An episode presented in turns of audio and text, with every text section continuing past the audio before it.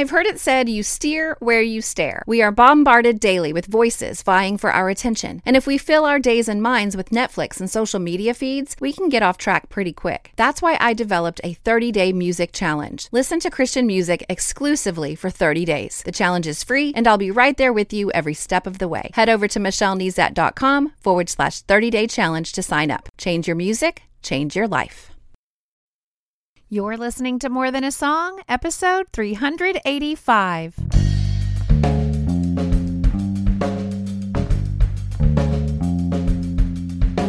Hello, and welcome to this episode of More Than a Song. My name is Michelle Nezat, and this is the podcast dedicated to helping you discover the truth of Scripture hidden in today's popular Christian music. My goal is to teach you to connect portions of God's Word with the songs you're singing along with on the radio, to help you meditate on truths that will transform your way of thinking and ultimately your life. Having a right view of God is critical to every aspect of our lives. It changes our perspective to really know how amazing God is and really how unamazing we are. I know it's not a word, but Natalie Grant sings of God's absolute supremacy in her song, Who Else? The question, Who is like you, God, is a good one that God even rhetorically asks of himself. And I can't wait to dive into scripture to explore this question with you. But first, let's listen.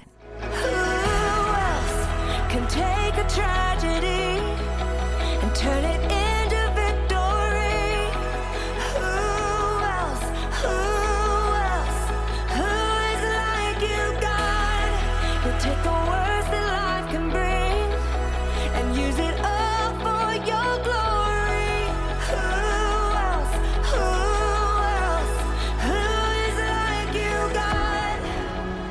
Last week we studied Isaiah chapter 40, and although we did not unpack verse 25 on the podcast, if you followed along by reading and interacting with Isaiah chapter 40 for yourself, then you might be thinking what I was thinking as I heard this song, because in verse 25, uh, it asks the same question as our song. In Isaiah 40 25 says this To whom then will you compare me that I should be like him? says the Holy One. The answer, of course, is no one. God is above all. In fact, when Moses inquired of God what he should call him during his experience with him at the burning bush, God did not reply with a, well, I'm like this God or I'm a little bit like that one. He, he just straight up said, I am. Exodus 3:14 says God said to Moses, I am who I am. And he said, Say this to the people of Israel I am has sent you. And then later in Exodus chapter 8, in the midst of God's miraculous signs and wonders during the plagues, uh, Moses explains to Pharaoh the reason why God might give them relief, specifically from the frogs in this particular verse. So Exodus 8:10 says, And he said, Tomorrow, Moses said, Be it as you say, so that you may know that there is no one like the Lord our God. The frogs and the subsequent removal of them was a sign to prove God's supremacy. And then again in 2 Samuel chapter 7, David wants to build a house for God, and God basically says, No, David wouldn't build it, but rather his son Solomon would build it. And then God makes a covenant with David and his household. It's the Davidic covenant that would foreshadow that Christ, the Messiah, would come from the lineage of David. Now, when we're faced with the greatness of God, like David is here, I think we could learn a lot from David's response because when faced with the greatness of God, David recognizes his own insignificance. Because first, David asks, Who am I? In, in fact, let's read it together. Uh, 2 Samuel chapter 7, verse 18. Then David went in, sat before the Lord, and said, who am I, O Lord God, and what is my house that you have brought me this far? And as if this was a small thing in your eyes, O Lord God, you've also spoken about the future of the house of your servant. Is this your custom with man, O Lord God? What more can David say to you? For you know your servant, O Lord God. For the sake of your word and according to your own heart, you have accomplished this great thing and revealed it to your servant. Now, David's own response to the blessing of God was to have a right view of himself. Isn't that interesting? I, I, I really hope that that's my response too. I hope the deeper I look into God and my Savior, the clearer I see Him. I pray that the clearer I will see myself as nothing in comparison to Him. Who am I? Now, this is going to be a really important thought as we continue this discussion. So don't let it just kind of slip in and slip out. But let's continue to review David's praise response to the Lord in chapter 7 of 2 Samuel. We read these words in verse 22. It says, Therefore, you are great. O Lord God, for there is none like you, and there is no God besides you, according to all that we have heard with our ears which leads me back to Isaiah. because when you take the bite of reading in context, which I encourage you to do almost every week, and BITE is just an acronym for Bible Interaction Tool Exercises. Reading in context is hands down my favorite bite. But when you read the chapter before your focus chapter and the chapter chapter you're focusing on and the chapter after, then another natural bite to take is to just read and keep on reading. So it makes sense that I would make my way through Isaiah chapter 44, where God literally asked the question of himself, Who is like me? You see, last week we studied chapter 40, and I read 39 and 40 and 41 to prepare for my, the, my discussion on chapter 40, but I just kept reading. So I just kept, I read and kept on reading. Uh, took the bite of reading, keep on reading. So again, in, it's in chapter 44 where God literally asks, Who is like me? Now, back in episode 373, we talked about being made in the image of God, but that doesn't mean that we're equal to Him or we compare to Him in that way. Uh, there are certain attributes of God that we can display. Uh, theologians call these communicable attributes, things like loving and just and good and merciful and gracious and wise and faithful and truthful and the like. Now, while we can display these attributes, you see, God is these things, and He never ceases to be loving, to be just, to be good, to be merciful. He doesn't just display these things, He is these things. But then there's this whole list of attributes that only apply to God. These are called incommunicable attributes, things like infinite, all powerful, all knowing, ever present, sovereign, self existent, transcendent, and eternal. And in Isaiah chapter 44, God asks and answers the question unequivocally. In verse 6, it says, This is what the Lord says Israel's King and Redeemer, the Lord of heaven's armies. I am the first and the last. There is no other God. Who is like me? Let him step forward and prove to you his power. Let him do as I have done since ancient times, when I established a people and explained its future. Do not tremble, do not be afraid. Did I not proclaim my purposes for you long ago? You are my witnesses. Is there any other God? No, there is no other rock, not one. So there you have it. Who else? There is no one else. There is no other. And we can stop there. But God doesn't. He continues the discussion in Isaiah chapter 44, and I really think it's worth us taking a look at that as well. So, you know how I say that sometimes we read things in the Bible and we're not sure what they mean, but it's okay to skip over it for a time until you gain more knowledge and experience because there's enough in there that we do understand that we can meditate on those pieces for now and then grow into the others. Well, this next section is something we can all understand. God lays out the logic or the lack therein of worshiping idols. And we're going to read it together, and it's not going to be difficult to understand. on this podcast, my main goal is to inspire you to discover and meditate on God's word for yourself. Step one is to read the text to know what it actually says then move on to understanding what it means before jumping to what it means to me.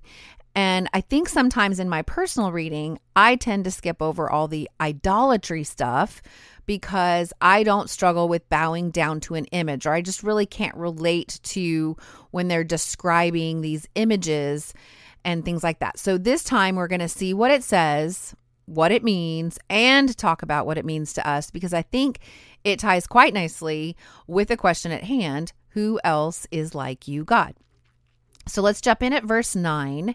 It says, How foolish are those who manufacture idols. These prized objects are really worthless. The people who worship idols don't know this, so they are all put to shame. Who but a fool would make his own God, an idol that cannot help him one bit? All who worship idols will be disgraced along with all these craftsmen, mere humans who claim they can make a god. They may all stand together, but they will stand in terror and shame. And I'm reading out of the New Living Translation because it really does help us understand.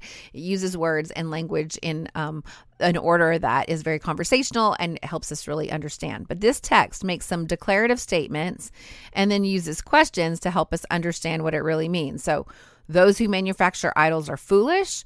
The idols, though prized, are worthless and the people who worship them don't recognize that they're worthless. These are all declarative statements. And then the question who but a fool would make his own God?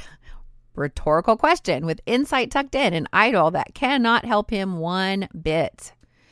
Now, God has already established in the verses right before this that there is no comparison to his power, his might, or his purposes especially not a made up God, a God that cannot rescue or guide or bless, which is what the people are seeking from gods, right? And verse 11 reminds us that there will be a consequence for this foolish thinking. Both the idol makers and the idol worshippers will stand together in terror and shame, because in the end, the gods they worship will not save them from an eternity separated from our Creator Redeemer. Then we read a story. And this is where I want you to take the bite of using your imagination. I want you to picture the scene as described here. Are you ready?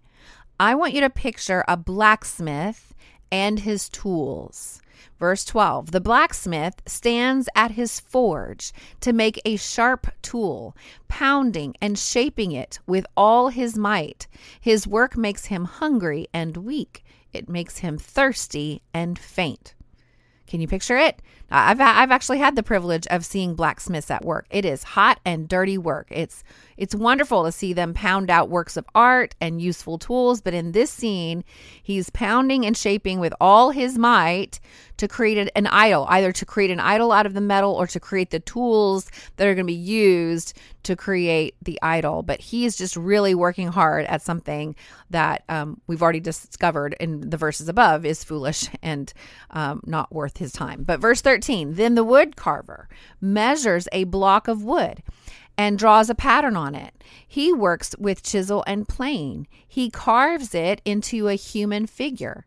He gives it human beauty and puts it in a little shrine. Can you picture that? Talented artisans, they can bring forth amazing images from raw materials like wood and clay and iron. But did you notice this idol? This God was a human. He gives it human beauty and puts it in a little shrine. we do that we limit God by making him human. But I, I really I don't want to jump off into that yet, but I just oh I just had to put that in there. So just keep imagining as we keep reading. Verse 14, he cuts down cedars. He selects the cypress and the oak. He plants the pine in the forest to be nourished by the rain. Oh, the irony. Jeremiah 14 22 says it best Can any of the worthless foreign gods send us rain. Does it fall from the sky by itself? No, you are the one, O Lord our God. Only you can do such things, so we will wait for you to help us. There would there would be no seeds to plant or trees to grow if God hadn't created them, and they would not grow if God did not send the rain. And yet that is what this foolish artisan is using to create a God. All right, so keep imagining. This is the best part to me, verse 15. Then he uses part of the wood to make a fire. With it, he warms himself and bakes his bread. Then, yes, it's true, he takes the rest of it and makes himself a god to worship. He makes an idol and bows down in front of it. Can you hear the sarcasm? So much so, so much sarcasm that he says it again in a slightly different way. Verse 16 He burns part of the tree to roast his meat and to keep himself warm. He says, Ah, that fire feels good. Then he takes what's left and makes his God a carved idol. He falls down in front of it, worshiping and praying to it. Rescue me, he says. You are my God. Now, the thought of this scene is so preposterous that scripture repeats it twice in a little bit different way. so we've read it now. We know what it says. We can easily picture it in our mind. There are no big words or concepts that we need to define, and we know what it means. It's an example of foolishness. Idols, though prized, are worthless. I'm not sure any of us would argue with that. So, what does it mean to me? We know what it says, we know what it means. So, what does it mean to me? Now, I generally stay away from this step on the podcast because I truly believe that if you will avail yourself to the truth of God's word, His Holy Spirit can reveal to you what He wants you to know. I want you to get really good at knowing what it says so that as you listen to pastors and podcasters and read other authors who explain what it means, you can be confident that they're starting with the same text that you know to be true. Like you're comparing. I know what it says as they talk about it, and and I can discern that they're um, explaining it in a in a good way. But this week, I just wanted to explore what does it mean to me where am I foolishly banging away, creating an idol that I bow down to in my own life, expecting it to rescue me? When my Creator, King, and Redeemer stands before me with arms stretched wide, worthy of my praise and trust. And to bring up the thought from earlier, am I bowing down to myself? Have I created a human God?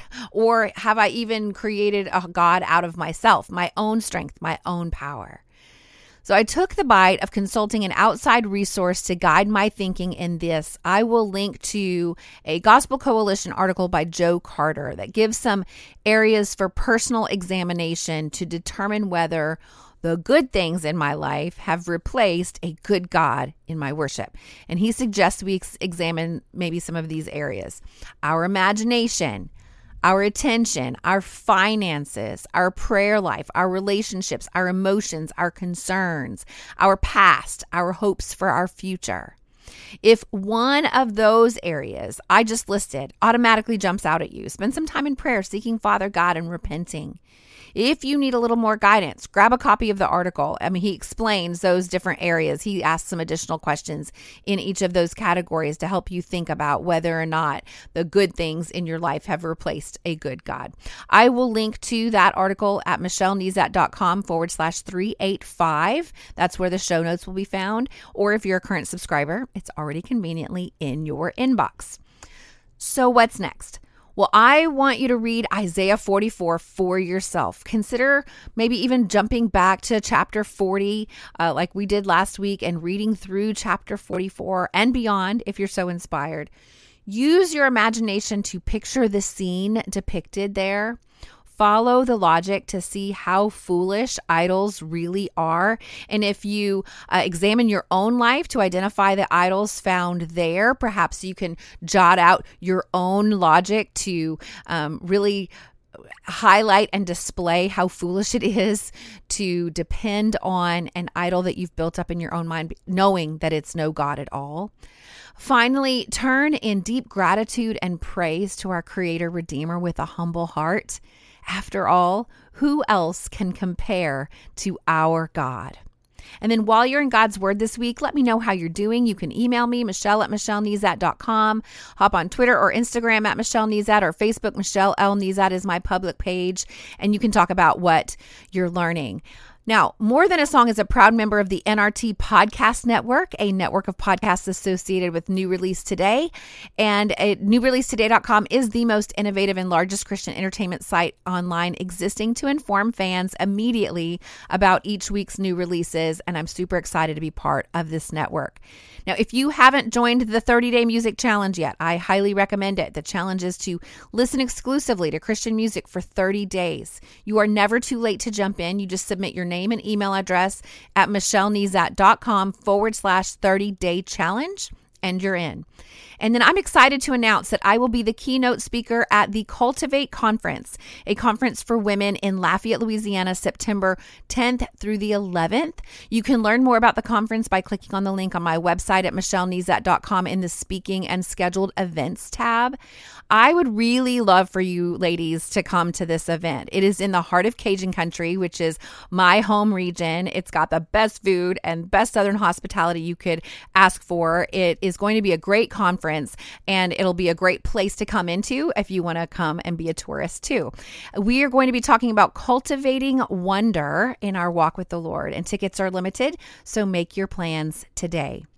Now, before I tell you what song will be featured next week, I want to thank any new subscribers to my website. Now, new subscribers to my website will benefit from a one page resource of my top five bites that I use on the podcast. It's a really great place to get started. I uh, subscribers also benefit from that email that I've talked about. I send an email once a week with that include all of the show notes and the additional resources that I talk about with all the links. I take notes for you and I send it to you in an email. I also sometimes sometimes create extra resources for my episodes. And so my current subscribers will get that first thing. All of that is just my way of saying thank you for listening. So head over to michellenezat.com to subscribe today. Now, have you had a chance to write a review in iTunes for the podcast yet? Uh, this encourages me, of course, but it also helps me stay visible to new listeners. And as always, if you take the time to review my podcast, I will take the time to personally thank you right here on the podcast. Of course, you can listen to the podcast directly on my website at michellenezat.com through iTunes or the Apple Podcast app. You can follow on Spotify or through Stitcher Radio or your podcast listening app of choice. Well, that's it for this episode of More Than a Song. Next week, I will be using House of the Lord by Phil Wickham to jump into scripture.